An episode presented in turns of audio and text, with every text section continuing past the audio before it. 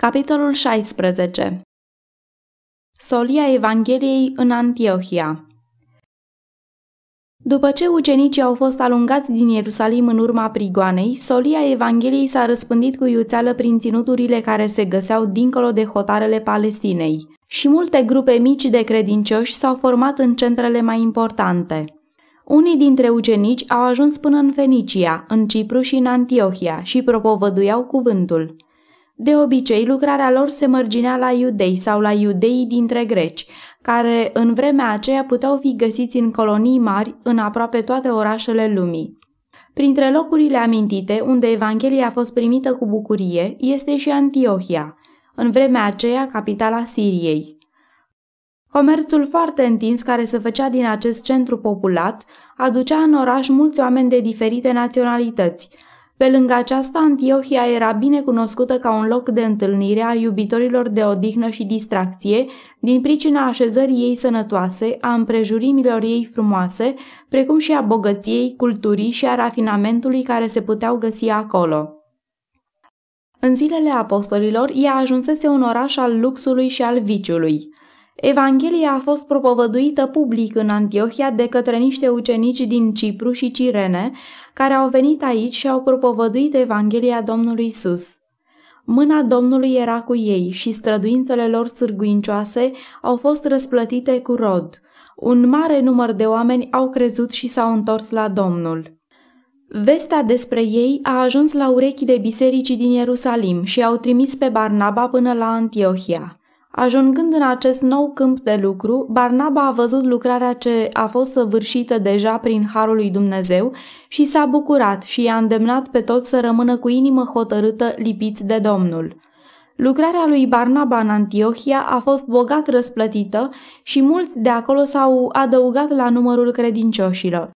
Deoarece lucrarea se dezvolta, Barnaba a simțit nevoia de ajutor potrivit pentru a intra pe ușile deschise de providența lui Dumnezeu. Deci s-a dus la Tars să-l caute pe Pavel, care, după ce cu câtva timp mai înainte plecase din Ierusalim, lucra în ținuturile Siriei și Ciliciei, vestind credința pe care căuta să o nimicească odinioară.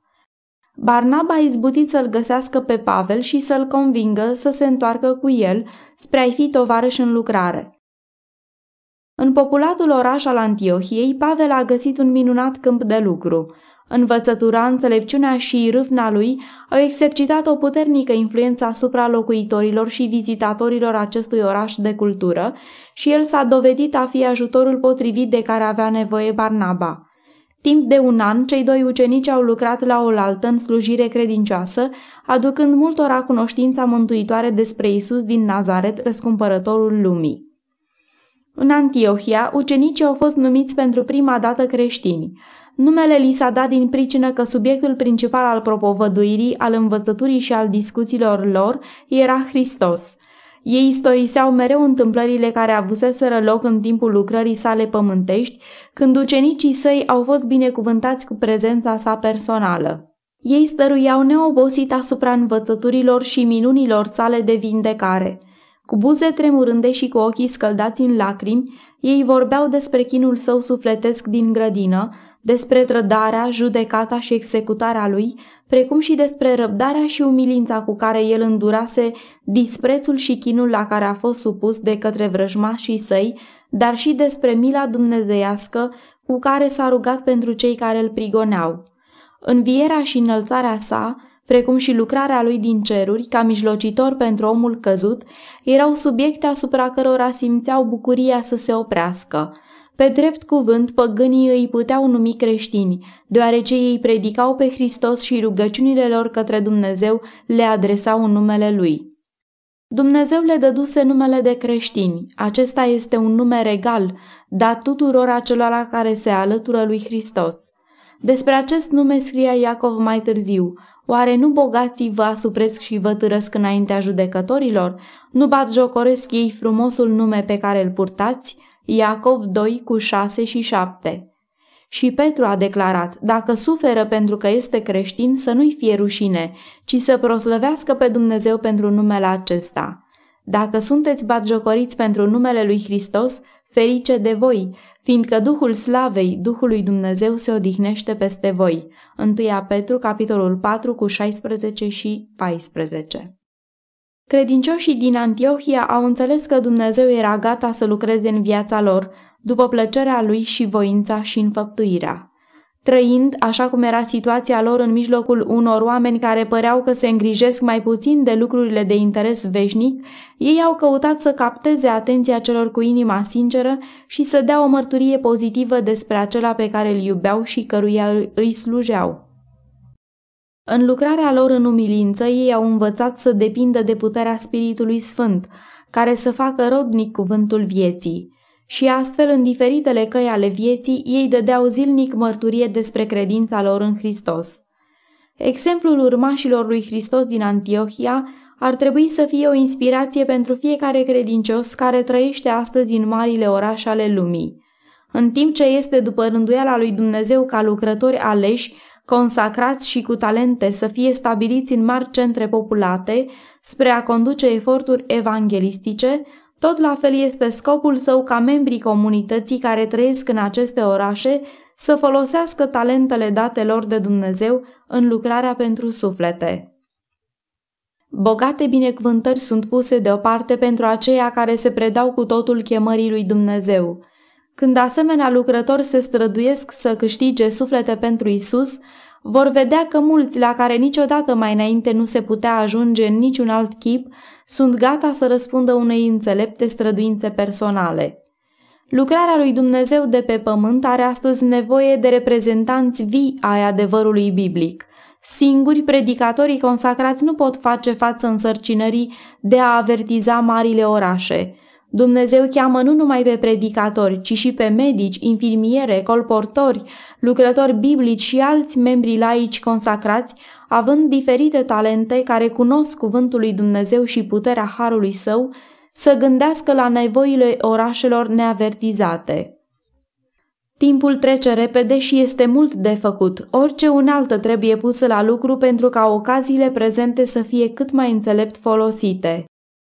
Activitatea lui Pavel în Antiohia, în tovărășie cu Barnaba, l-a întărit în convingerea că Dumnezeu l-a chemat să facă o lucrare deosebită pentru neamuri. Cu ocazia convertirii lui Pavel, Domnul spusese că el avea să ajungă un slujitor al neamurilor, spre a le deschide ochii să se întoarcă de la întuneric la lumină și de sub puterea satanei la Dumnezeu și să primească prin credința în mine iertare de păcate și moștenirea împreună cu cei sfinți – Fapte 28 cu 16 Îngerul care s-a arătat lui Anania spusese despre Pavel, el este un vas pe care l-am ales, ca să ducă numele meu înaintea neamurilor, înaintea împăraților și înaintea fiilor lui Israel. Fapte 9 cu 15 și Pavel însuși mai târziu în experiența sa creștină, pe când se ruga în templul din Ierusalim, a fost vizitat de un înger din cer care l-a îndemnat – Du-te căci te voi trimite departe la neamuri. Astfel, Domnul i-a dat lui Pavel însărcinarea de a intra în marele câmp misionar al lumii neamurilor.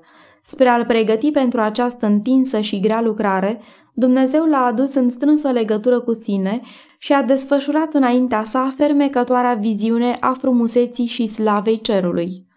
Lui a fost dată lucrarea de a face cunoscut taina care fusese ținută ascunsă timp de veacuri – Roman 16 cu 25, taina voii sale, Efeseni 1 cu 9, care n-a fost făcută cunoscut fiilor oamenilor în celelalte veacuri, în felul cum a fost descoperită acum sfinților apostoli și proroci ai lui Hristos prin Duhul.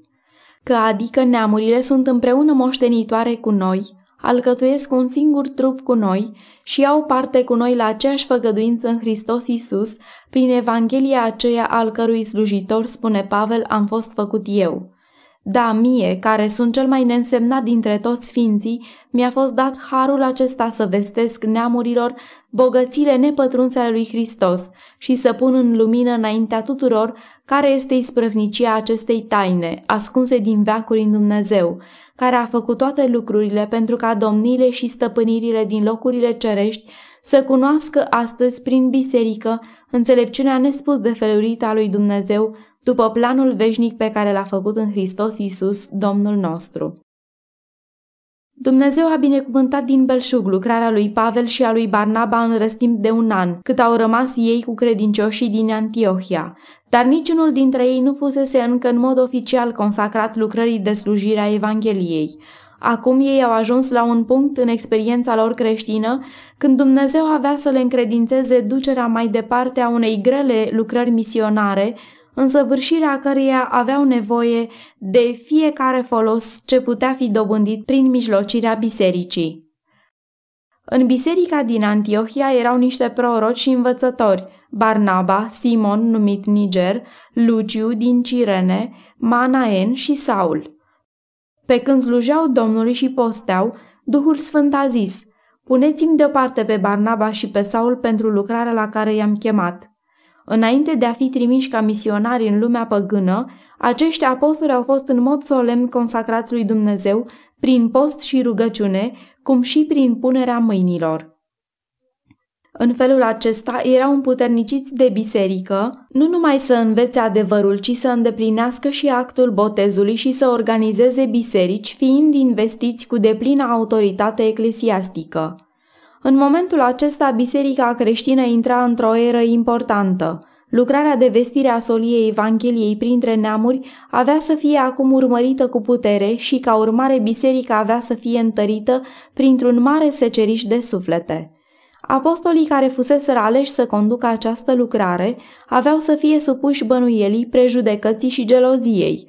Învățăturile lor cu privire la surparea zidului de la mijloc care îi despărțea care despărțise atât de mult lumea iudaică de neamuri, în mod firesc avea să atragă asupra le învinuirea de erezie și autoritatea lor ca slujitori avea să fie pusă la îndoială de mulți iudei zeloși și credincioși. Dumnezeu a prevăzut greutățile pe care aveau să le întâmpine servii săi și pentru ca lucrarea lor să fie mai presus de orice învinuire, el a îndrumat biserica prin descoperire ca ei să fie în mod public puși deoparte pentru lucrarea de predicare. Consacrarea lor era o recunoaștere publică a alegerilor divine, spre a aduce neamurilor vestea cea bună a Evangheliei. Atât Pavel cât și Barnaba primiseră deja însărcinarea personal de la Dumnezeu, iar ceremonia punerii mâinilor nu adăugase niciun har în plus sau vreo însușire reală. Aceasta nu era decât o formă de recunoaștere a alegerii pentru o slujbă anumită și o recunoaștere a autorității cuiva în acea slujbă. Prin aceasta se punea sigiliul bisericii asupra lucrării lui Dumnezeu. Pentru iudei, această formă avea o mare însemnătate. Când un tată iudeu binecuvânta pe copiii săi, cu mult respect își punea mâinile peste capetele lor. Când un animal era închinat să fie adus ca jertfă, mâna acelui investit cu autoritate preoțească era pusă asupra capului victimei. Și când slujitorii bisericii credincioșilor din Antiohia și-au pus mâinile asupra lui Pavel și Barnaba, prin lucrarea aceasta ei cereau lui Dumnezeu să-și reverse binecuvântarea sa asupra apostolilor aleși și a consacrărilor pentru lucrarea deosebită pentru care au fost puși deoparte.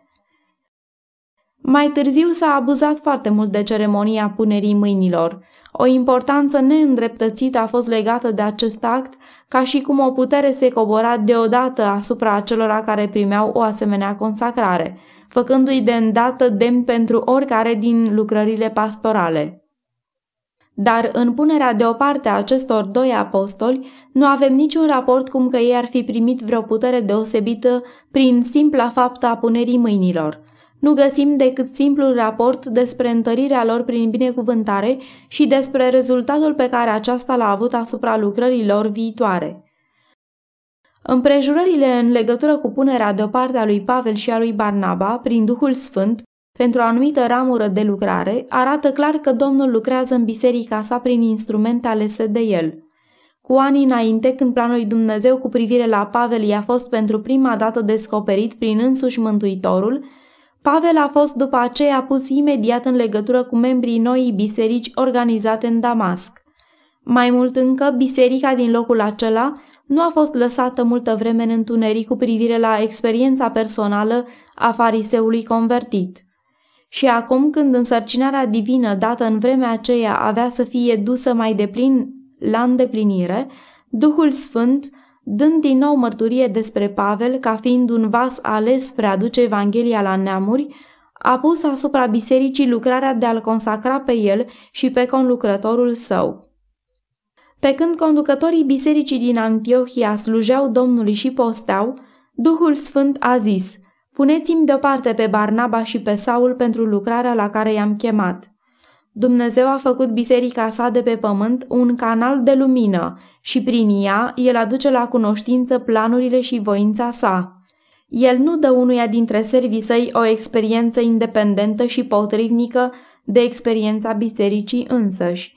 Nici nu dă cuiva o cunoaștere a voinței sale aparte de întreaga biserică, în timp ce biserica, trupul lui Hristos, este lăsată în întuneric. În providența sa, el pune pe slujitorii săi în strânsă legătură cu biserica sa pentru ca ei să se încreadă mai puțin în ei înșiși și să aibă o mai mare încredere în alții pe care el îi călăuzește spre a face să înainteze lucrarea sa. Totdeauna au fost în biserică dintre aceia care sunt mereu înclinați către independență. Se pare că ei nu pot înțelege că independența spiritului face ca instrumentul omenesc să aibă prea multă încredere în sine și să se încreadă în propria sa judecată, mai degrabă decât să dea respect sfatului și să prețuiască mai mult judecata fraților săi, mai ales a celor aleși de Dumnezeu în slujba de conducere a poporului său. Dumnezeu a investit biserica sa cu autoritate și putere deosebită, pe care nimeni nu este îndreptățit să o nesocotească sau să o disprețuiască pentru că acela care face aceasta disprețuiește glasul lui Dumnezeu. Cei care sunt înclinați să socotească judecata lor proprie ca fiind desăvârșită sunt în mare primejdie. Străduința binechipzuită a lui satana este aceea de a despărți pe unii ca aceștia de cei care sunt canale de lumină prin care Dumnezeu a lucrat la ridicarea și întinderea lucrării sale pe pământ. A neglija sau disprețui pe aceea pe care Dumnezeu i-a ales să poarte răspunderi de conducere în legătură cu înaintarea adevărului, înseamnă a lepăda mijloacele rânduite de el pentru ajutarea, încurajarea și întărirea poporului său. Ca un lucrător din via Domnului să desconsidere aceasta și să considere că lumina sa trebuie să nu vină prin niciun alt canal, ci direct de la Dumnezeu, înseamnă să se așeze într-o poziție care îl pune în primejdie de a fi înșelat de vrăjmaș și răsturnat la pământ. Domnul, în înțelepciunea sa, a rânduit ca prin mijlocirea strânsei legături care trebuie să fie întreținută de toți creștinii, creștinul să fie unit cu un alt creștin și comunitate cu altă comunitate. În felul acesta, uneltele omenești vor fi făcute în stare să conlucreze cu Dumnezeirea. Fiecare unaltă va fi supusă Duhului Sfânt și toți credincioșii vor fi uniți într-un efort organizat și bine îndrumat spre a vesti lumii fericita nădejdea Harului lui Dumnezeu. Pavel a privit prilejul ceremoniei întăririi sale prin binecuvântare ca marcând începutul unei noi și importante epoci din viața sa. De aici încolo a fost socotit începutul apostolatului său în biserica creștină. În timp ce lumina Evangheliei strălucea cu putere în Antiohia, o importantă lucrare era continuată de către apostolii care rămăseseră la Ierusalim. În fiecare an, cu ocazia sărbătorilor, mulți iudei din toate țările veneau la Ierusalim ca să se închine la templu. Unii dintre acești peregrini erau oameni pătrunși de o mare evlavie și sârguincioși cercetători ai profețiilor. Ei nădăjduiau și doreau după venirea lui Mesia cel făgăduit, nădejdea lui Israel. În timp ce Ierusalimul era plin cu acești străini, apostolii predicau pe Hristos cu un curaj neșovăitor, cu toate că își dădeau seama că, făcând aceasta, își puneau mereu viața în primejdie. Duhul lui Dumnezeu a pus sigiliul său asupra lucrării apostolilor și mulți s-au convertit la credință. Și acești convertiți, întorcându-se în căminurile lor din diferitele părți ale lumii, au răspândit sămânța adevărului printre toate neamurile, cum și printre toate clasele sociale. Dintre apostolii care au pornit să facă această lucrare, s-au evidențiat în mod deosebit Petru, Iacov și Ioan, care aveau încredere că Dumnezeu îi alesese să predice pe Hristos printre conaționalii lor.